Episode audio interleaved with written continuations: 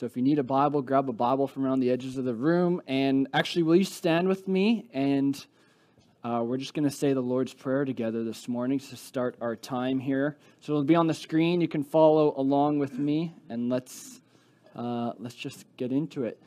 In this manner, therefore, pray: Our Father in heaven, hallowed be your name. Your kingdom come. Your will be done on earth as it is in heaven. Give us this day our daily bread, and forgive us our debts as we forgive our debtors. And do not lead us into temptation, but deliver us from the evil one. For yours is the kingdom, and the power, and the glory forever and ever. Amen. Amen. Grab a seat. 1 Thessalonians chapter 2 this morning. We're going to make it all the way through. We're making it, we've been tasked to do a full chapter a week, so we're going to rip through this.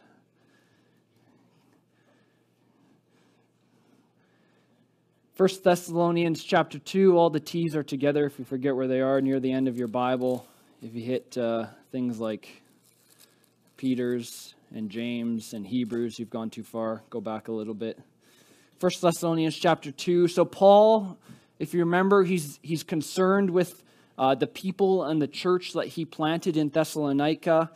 And so he sends Timothy back uh, to, to visit them, to visit the young church and check in on them. And he sends a letter of encouragement with Timothy so that the church there may be strengthened in Jesus Christ to continue in the ways that they were taught while him and his friends were there, him and Silas and Timothy. And, and so, chapter 2 here opens with a, a, defense of Paul's ministry, actually. And then it ends with a word of thankfulness for all that God has done in the town of Thessalonica. You might remember uh, in the book of Acts, I think we talked about it a little bit last week, in the book of Acts, uh, chapter 17, that after Paul and his friends left Philippi and they came for a short while to uh, Thessalonica, just a short little while they were there the Jewish religious leaders of the area and those under kind of their influence, they formed a mob uh, and they basically forced Paul and his friends uh, to flee in the middle of the night. And so, in this letter being delivered, and specifically what we're going to look at today, being delivered by Timothy, Paul defends his own character and his ministry because the logical response would be uh, from the Jewish leaders is to immediately attempt to discredit Paul's ministry through propaganda, disinformation, fake news, some of you might like to say.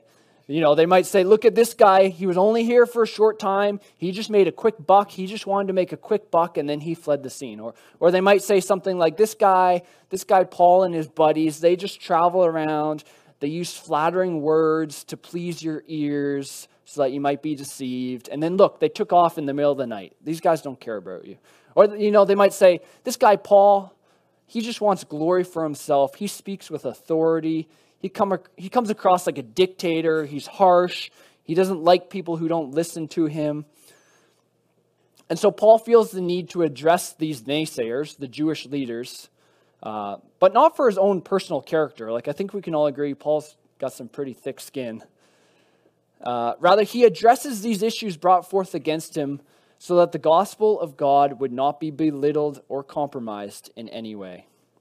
And so let's take a look in chapter 2 here at what Paul says. And as we do, as we go through it this morning, we're actually we can apply this in our own lives today, particularly for those of you in the manner uh, within the church or ministry that seek to be in leadership positions. But also if you maybe don't seek to be in leadership positions within the church, you can apply this because in our 21st century, we have the internet, we have more access to different ministries and things that we can look at through the internet. And this can help us discern the ministry of a man and whether it can be trusted or not. What Paul talks about here. So look at chapter 2, verse 1. Verse 1 and 2. It says this For you Yourselves know, brothers, that our coming to you was not in vain. But though we had already suffered and been shamefully treated at Philippi, as you know, we had boldness in our God to declare to you the gospel of God in the midst of much conflict. Paul's coming to the Thessalonians was not in vain. Uh, I think in the sense of, of thinking highly of oneself, he's, he might be using it here in the term that, you know, you're so vain, I, I bet you think this song is about you kind of idea. Like, he, he's saying, I didn't come to you in vain to build myself up because the effects of Paul's ministry is clear. Like, the effects, he was very success, well, he was successful in, in, in Thessalonica. And he didn't need to defend the fruit that came out of the church of Thessalonica. Rather, after he left, the Jewish religious leaders would have instantly been trying to undermine Paul by claiming he only came to this area to gratify his own desires. And he used salesman like tactics to get converts, which is just pure ridiculousness, is what Paul says here. He reminds them in verse 2 that they had been shamefully treated in Philippi and they came to the next town and they boldly declared the gospel of God amidst much conflict. For the same reason they were shamefully treated in Philippi. Do you guys remember what happened in Philippi? Uh, Acts 16.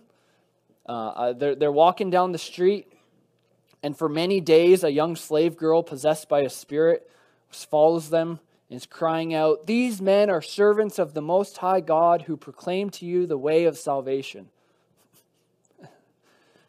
True facts. but day after day, for days, they followed Paul and Silas around and was shouting this and shouting this at them and, and at the crowds until eventually Paul gets annoyed and he commands the spirit to come out, which it did. And that ticked off the slave girl's owners because they were making money off her. And that ticked them off. And so they had Paul and Silas dragged into the marketplace where they were stripped, they were beaten with rods, they were thrown into the inner prison and fastened in stocks.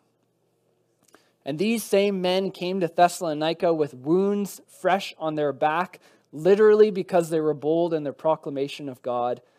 And what did they do when they came to this next town? They went right back to the preaching the good news of God, that which is Jesus Christ. He says, You think I came in a desire to fulfill my vanity? What kind of vanity am I hoping to get out of being beaten and bruised with rods. Heck, before Philippi, we know in the book of Acts, even in the town of, of Lystra, he was stoned and left for dead. Paul came to the people of Thessalonica with fresh wounds, and he unwaveringly, boldly proclaimed the death and resurrection of Jesus Christ.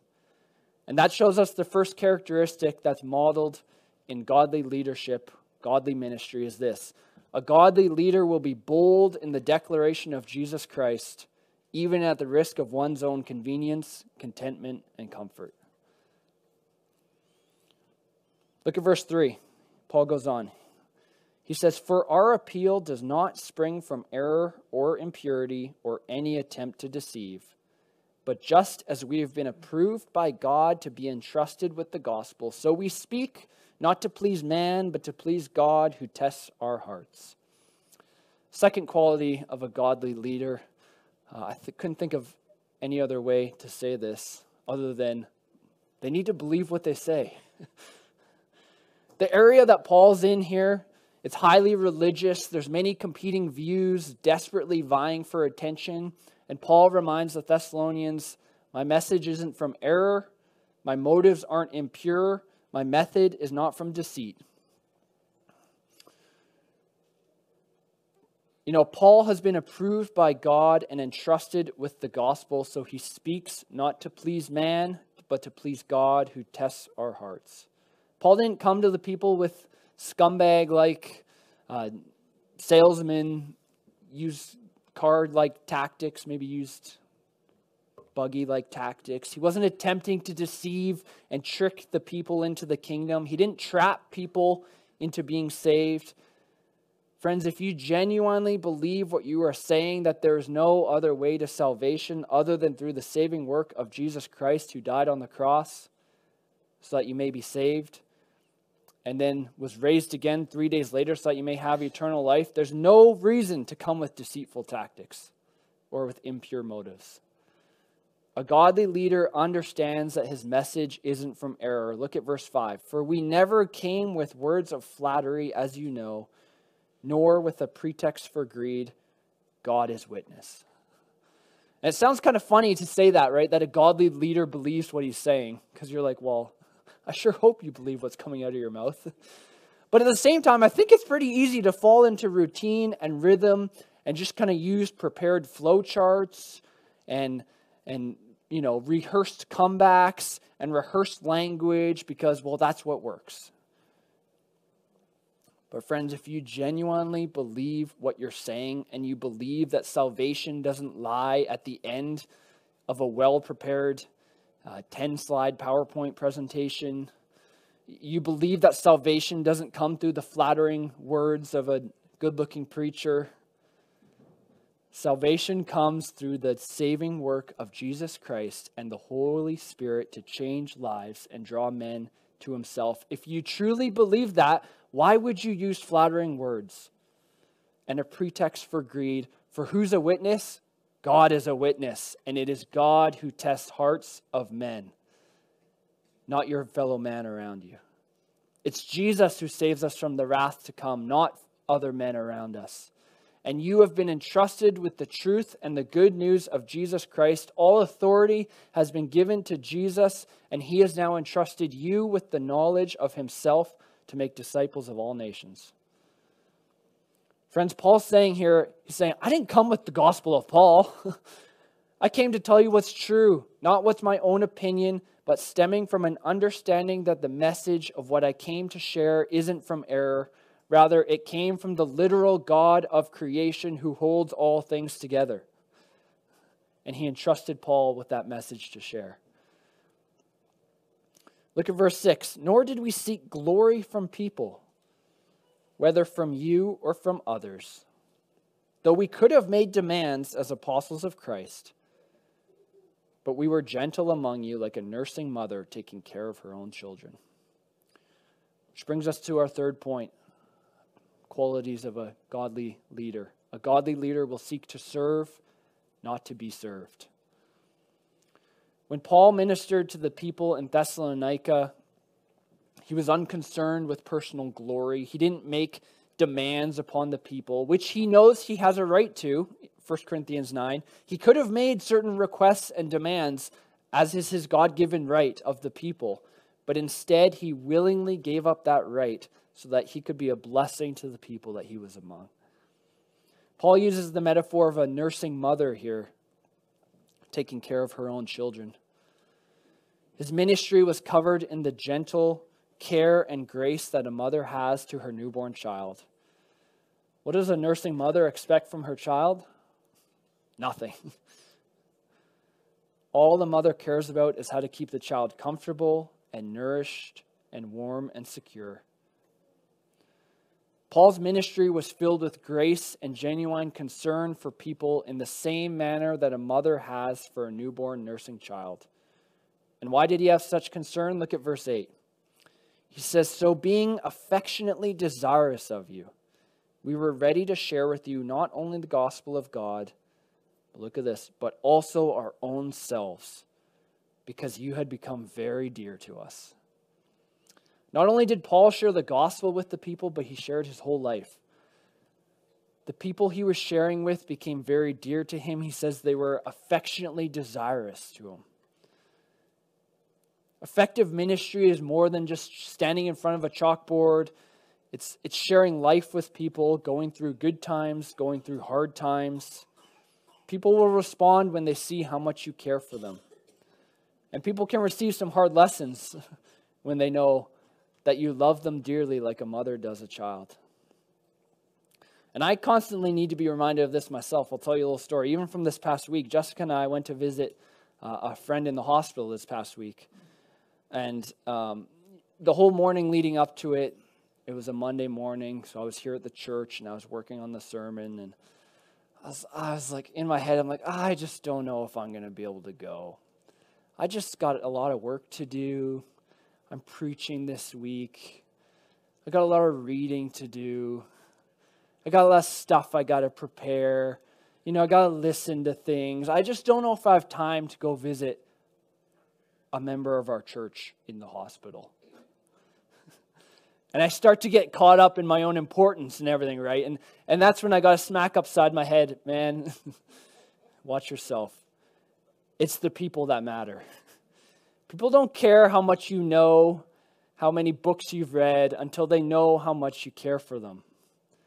Godly leadership comes to serve the people first. Look at verse 9. It says this For you remember, brothers, our labor and toil. We worked night and day, that we might not be a burden to any of you while we proclaim to you the gospel of God. Paul recognized that he had the right. He had the right as a laborer of God to receive financial compensation for the work that he was doing in Thessalonica. But he willingly gave up that right so that he might serve and that he might not be a burden to the people that he was ministering to. Now, don't get me wrong, a minister deserves his wage. But another way that you can tell whether you have a godly ministry, a godly leader on your hand, is whether they come to serve or be served, is about how much they talk about money. There's a reason here we don't pass around the offering jar midway through the service. There's a reason we don't have signs up all over the place telling you about how you can give us money. Uh, you know, there's a reason that when a, a church plant, a Calvary Chapel church plant goes out, the parent church doesn't just fund them. They got to go out and get a job while they're planting a church. They got to go out and get a nine to five job. They aren't fully compensated by the parent church sending them out. But just so we're all clear and on the up and up here, I am financially compensated for the work I do here. The part time work around that I do around here, I am financially compensation. But I also want to be clear don't think for a second that the amount of compensation I receive is on par with the amount of work I do. But the work I do is not for financial compensation. It's because of point number two, friends. I believe that what I'm saying is true. I strive to please God. I don't strive to please man and make money.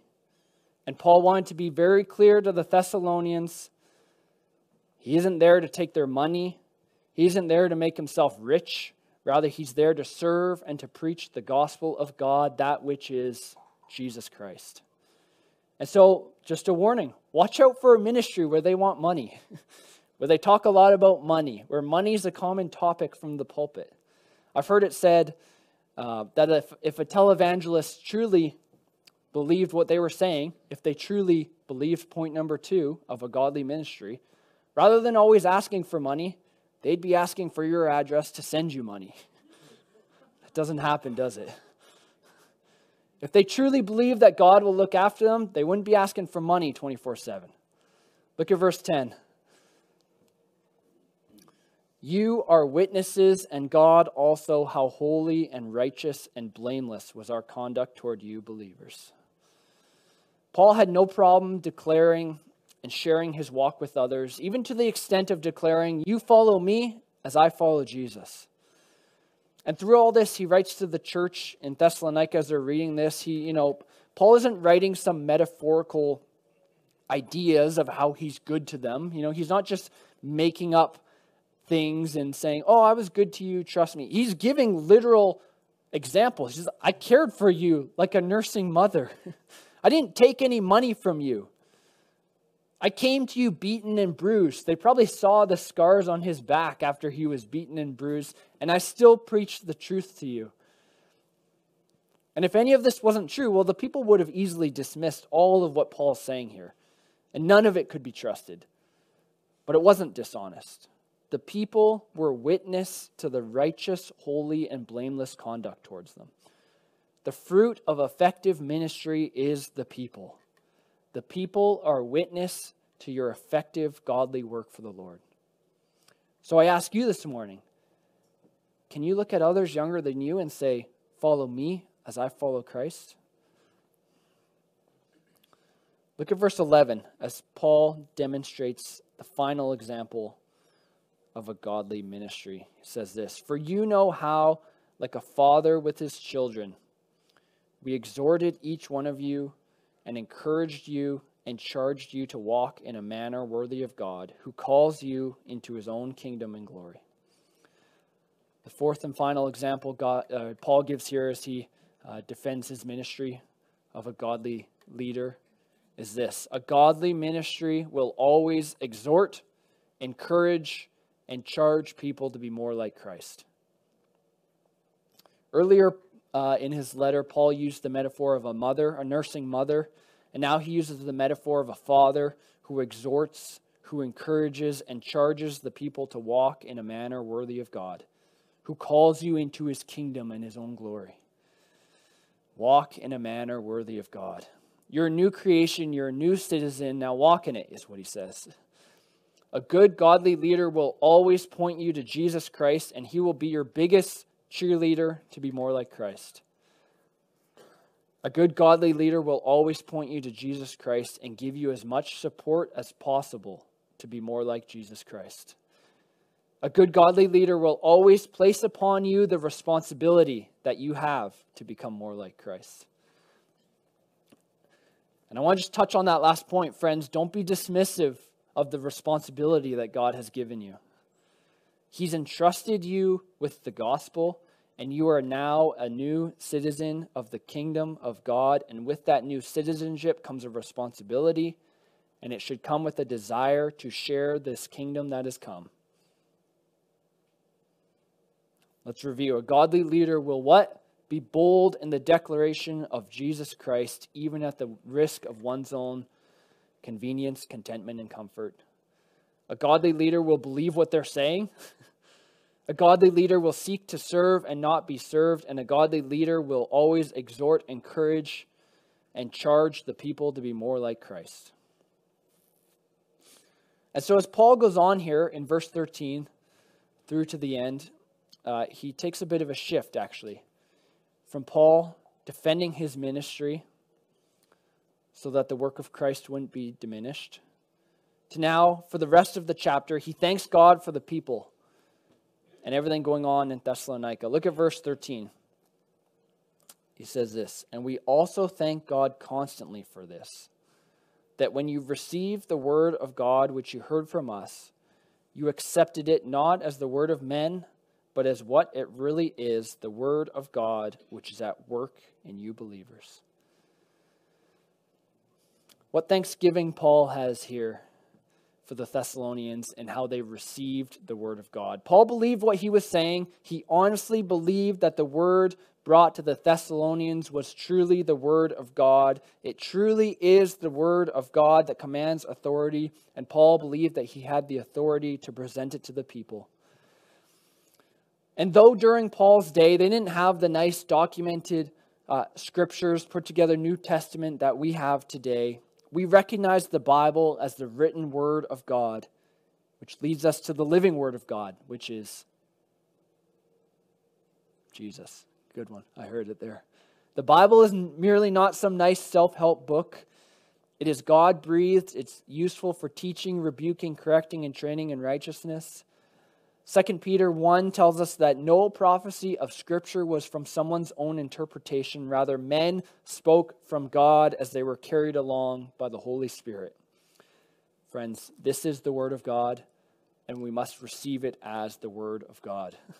A church that begins to lower the value of the Bible is one that lowers the value of God's Word, and that is not a church that I want to be a part of. Paul is thankful that the people received the word as a word of God as it is because Paul presented it as the word of God. And so, in the same manner, you need to receive the word of God as what it truly is. I would encourage you when presenting it to others, you need to present the word of God as it is. God has given us a message that is possible to understand, and the people welcomed it not as a word of men, but they received it just as they were presented. And notice this just as they were presented. Paul presented it as the Word of God. Friends, sometimes people don't receive the Word of God because they aren't presented with the Word of God. Preachers can shy away from the real truth that is clearly recorded. Don't shy away from presenting God's Word correctly. Have authority and power in presenting God's Word. Present this in the true factual understanding that this is the Word of God. And then the recipient must receive it as the Word of God. And Paul has such confidence in the Word of God because he can see it at work in people's lives. This isn't just some nice, lighthearted uh, reading to put you to bed tonight, put you to sleep before bed tonight. It's not just a life coach book. The word of God is full of power and it effectively works in those who believe, which he told us all about last week in, in chapter 1. You can go back and listen.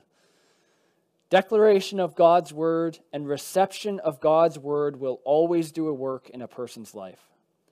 God's word is not just simply a nice book that we like to read once in a while. It is living, it's active, it's sharper than any double edged sword. It pierces to the division of soul and spirit, of joints and marrow, and it discerns the thoughts and intentions of heart. Quite a book. The Word of God, when received as it is, will result in work in a person's life, and they will be changed. Look at verse 14. We'll read a, a, few verses here. For you, brothers, became imitators of the churches of God in Christ Jesus that are in Judea. For you suffered the same things from your own countrymen as they did from the Jews, who killed both the Lord Jesus and the prophets, and drove us out, and displeased God and oppose all mankind, by hindering us from speaking to the Gentiles that they might be saved, so as always to fill up the measure of their sins. But wrath has come upon them at last. When the Thessalonians responded to the gospel, they were targets of persecution. And Paul reminds them that they're not alone in your suffering, but they became imitators of other churches in Judea that suffered from the Jewish people. Paul comforted the Thessalonians with the fact that they were not the first ones to be persecuted, and they will not be the last ones to be persecuted.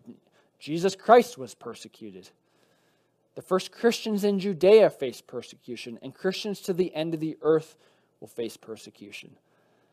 And we mustn't gloss over, it would be easy to just skip over this and move on to the next set of verses, but we can't gloss over who Paul is specifically talking about that is the primary cause of persecuting the Christians in this day. It's no secret that the Jewish people didn't like the message of Jesus Christ. They didn't like the radical idea that you could come to the God of Abraham through Jesus, who is the Christ.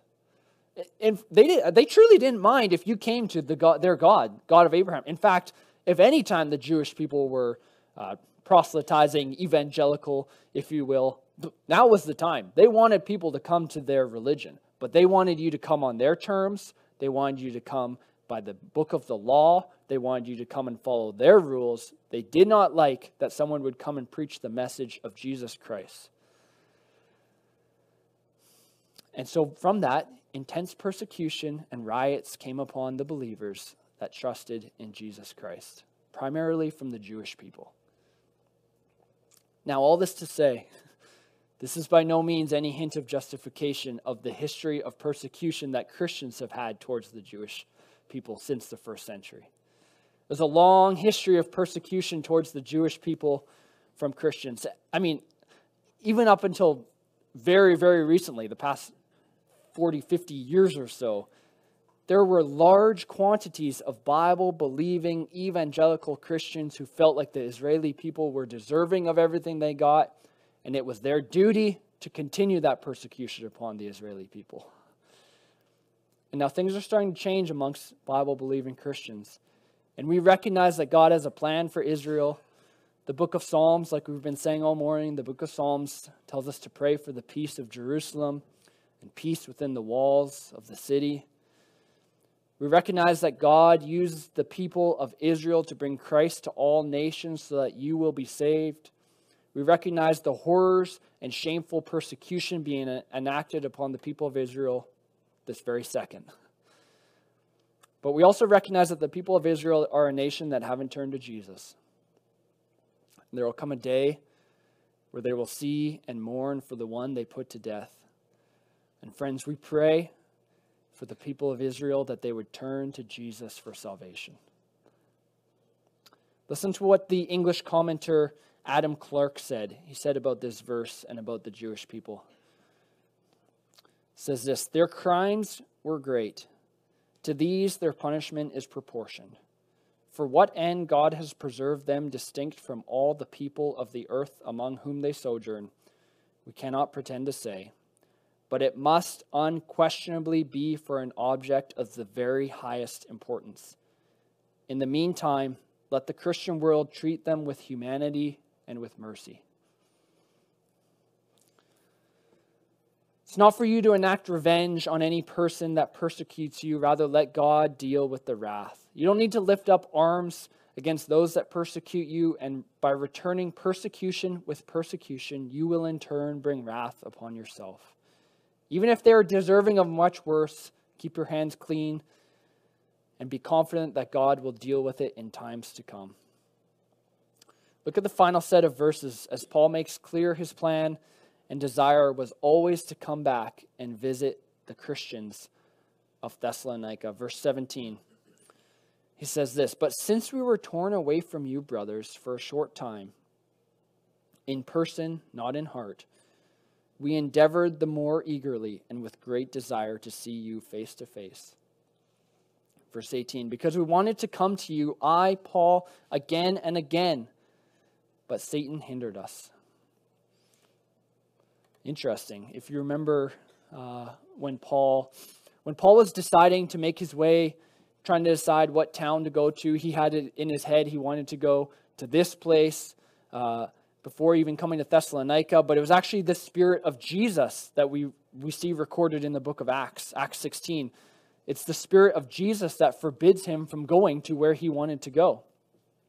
And here uh, in 1 Thessalonians chapter 2, Paul mentions to the church in Thessalonica that, that in this case, it's not that he didn't want to come see them, rather, it was Satan who hindered him from returning to see them sooner. And so the logical question I would have well, how do I know if it's Satan or if it's the Holy Spirit hindering me from doing something? And my answer that you're going to love is I don't know. but I do know the answer is to go to prayer. If you aren't clear whether it's Satan or the Holy Spirit closing a door, ask God. Don't ask me. Don't come ask me. I'll tell you to go ask God. Your first instinct should always to be to go to prayer. Anytime you're looking for discernment or wisdom into a situation, your first move should always be to go to prayer and ask the God of creation. Remember, do you believe what you're saying? then here's a good idea ask the God who created the heavens and earth for discernment and wisdom. Listen to what Spurgeon has to say about this, this verse here. He says this Supposing that we have ascertained that hindrances in our way really come from Satan, what then?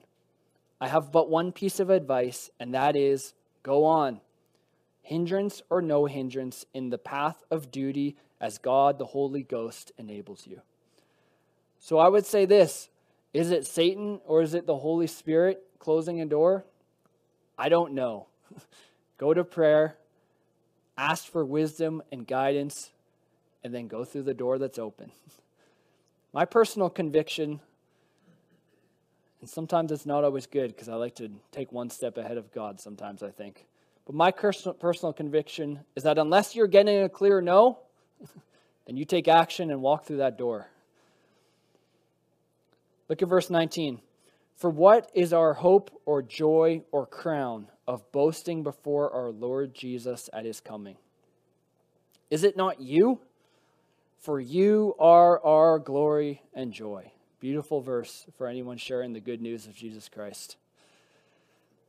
As usual, Paul ends with the uh, Paul ends the chapter like he's going to every time as we go through the book of First, First Thessalonians. He ends the chapter with a reminder that Jesus is coming again soon, and it's an amazing reminder of the love and compassion and reward to come when Jesus comes again. You know who I hope to be boasting about? He says I'm going to be boasting about you. The people are our glory and our joy, he says. You want to please Jesus when he comes? Be able to point to others as a witness of your faithfulness to the kingdom of God. Friends, let me encourage you this a godly leader will be bold in their declaration of Jesus Christ, even at the risk of one's own convenience, contentment, and comfort. A godly leader will believe what they're saying.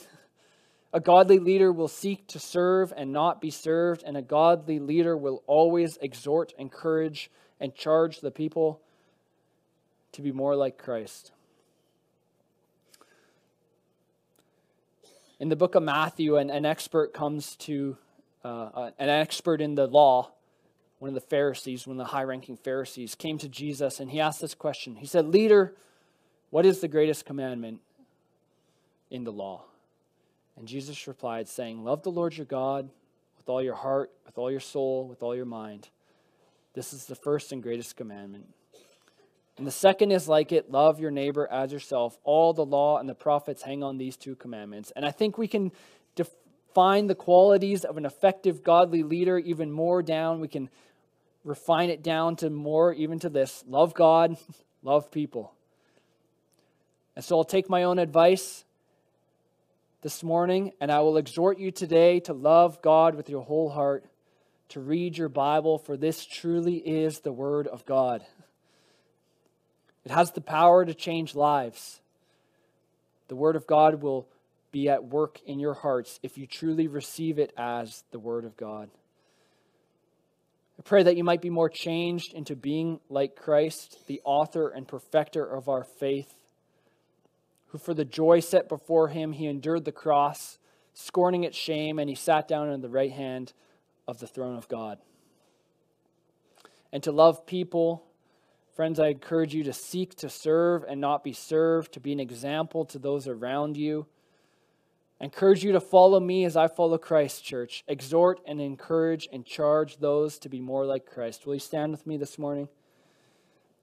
We're going to have communion this morning. I'm going to pray for us just to wrap up. The, the uh, worship team can make their way up. I'm just going to pray, and then we're going to have some direction around communion this morning. Lord, we just thank you for who you are, God. We thank you for the good news of Jesus Christ, Lord.